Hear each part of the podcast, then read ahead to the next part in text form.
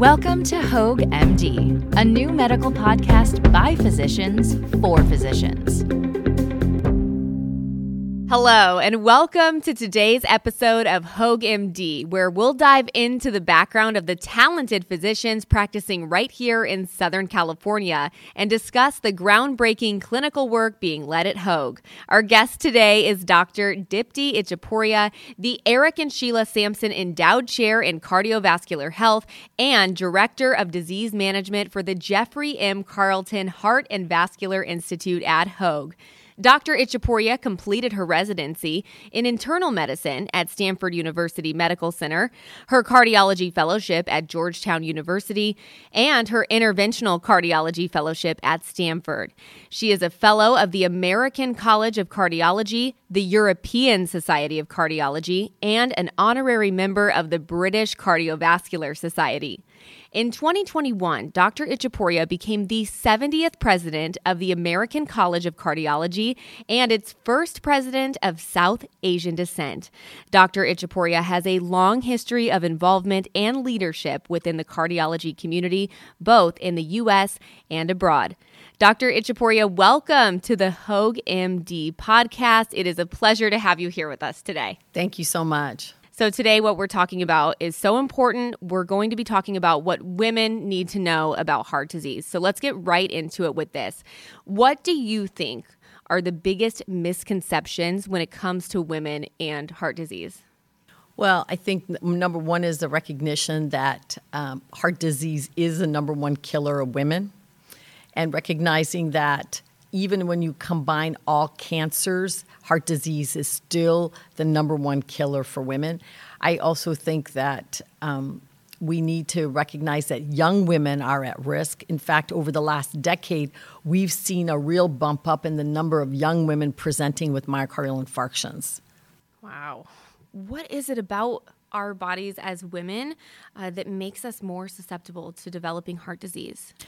I'm not sure that it's something that is different. I think that it's our ability to recognize that women have risk factors, that we need to target those earlier. I mean, when you think about traditionally executive physicals and all of that, that was really targeted for men and not really women as much. Women also do have the luxury that they have estrogens and they have a decade later presentation for significant heart disease. And so as a result, those women were preoccupied with other things. And I think even physicians were preoccupied treating other aspects of women. And sometimes we weren't as aggressive about heart disease. I'll give you a good example. There's this misnomer that when their good cholesterols, their HDLs are high, that we don't need to treat their cholesterol. Well, that is not true, absolutely. All of the major cholesterol trials showed that if you decrease their LDL cholesterol, their bad cholesterol, that you lower their cardiovascular risk by 40%. So we need to be a little bit more aggressive, whereas in the past, we didn't target those women because they had good cholesterols that were high, thinking that that protected them. That is not true. It's really good information. Okay, so let's talk about pregnancy and menopause and the role that they play in increasing a woman's risk of developing heart disease. What can you tell us about that? Well, I think the most important thing I can say about pregnancy is that as a clinician, when we see a woman, we need to be getting pregnancy-related complication history.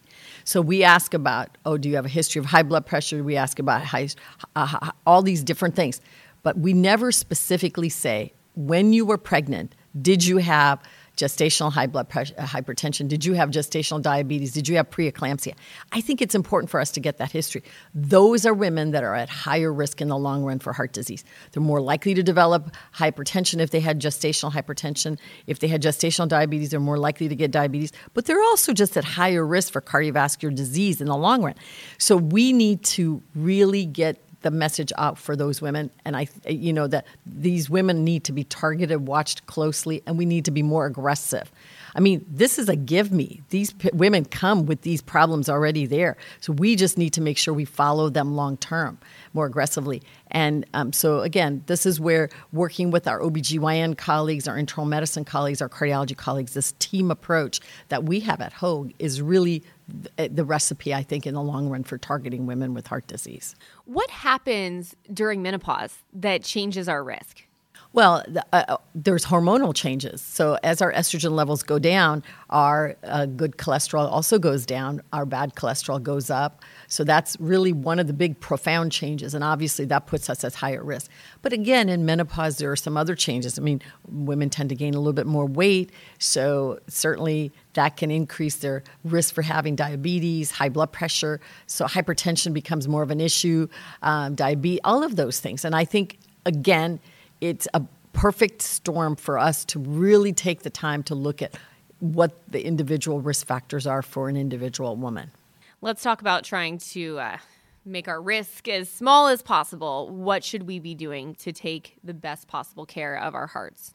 Well, I think clinicians need to sit and talk to their patients about all of the different risk factors that we know. So there are traditional and non-traditional risk factors, right? So traditional risk factors would include hypertension, hyperlipidemia, obesity, diabetes.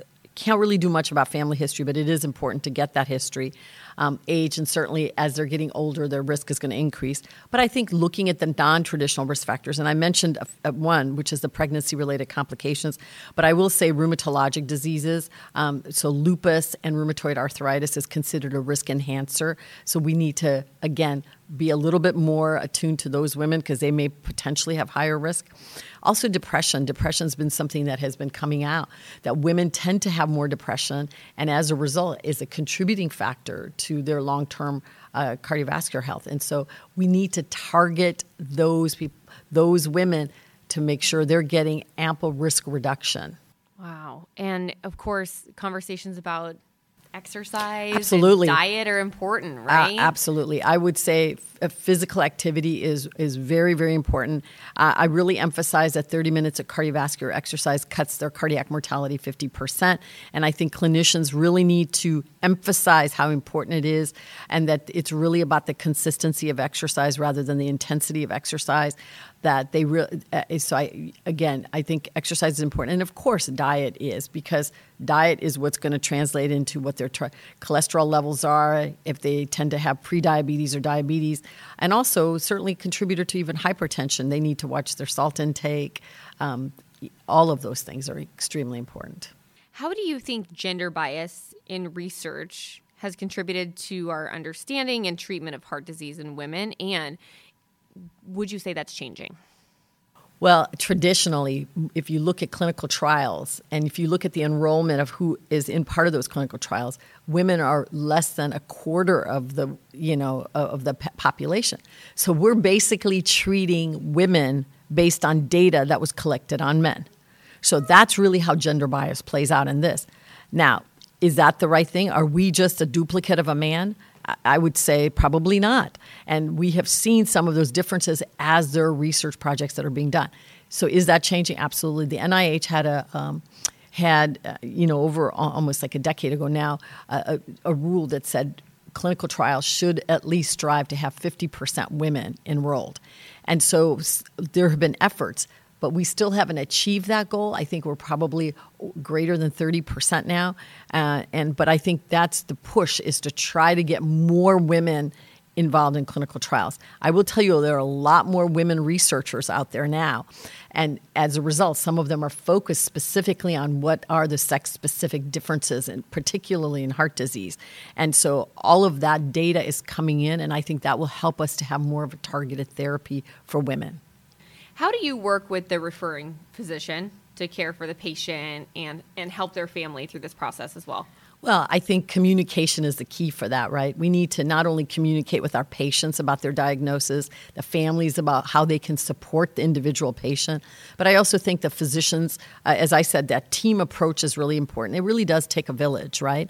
And so to have all the physicians involved in the care of a patient understand what the issues are, communicate well, so that we can do that collaborative approach to care and also personalize the care for the individual patient. Thank you so much, Dr. Itchhaporia. It's been really nice talking to you today, and we really appreciate all the information that you gave us.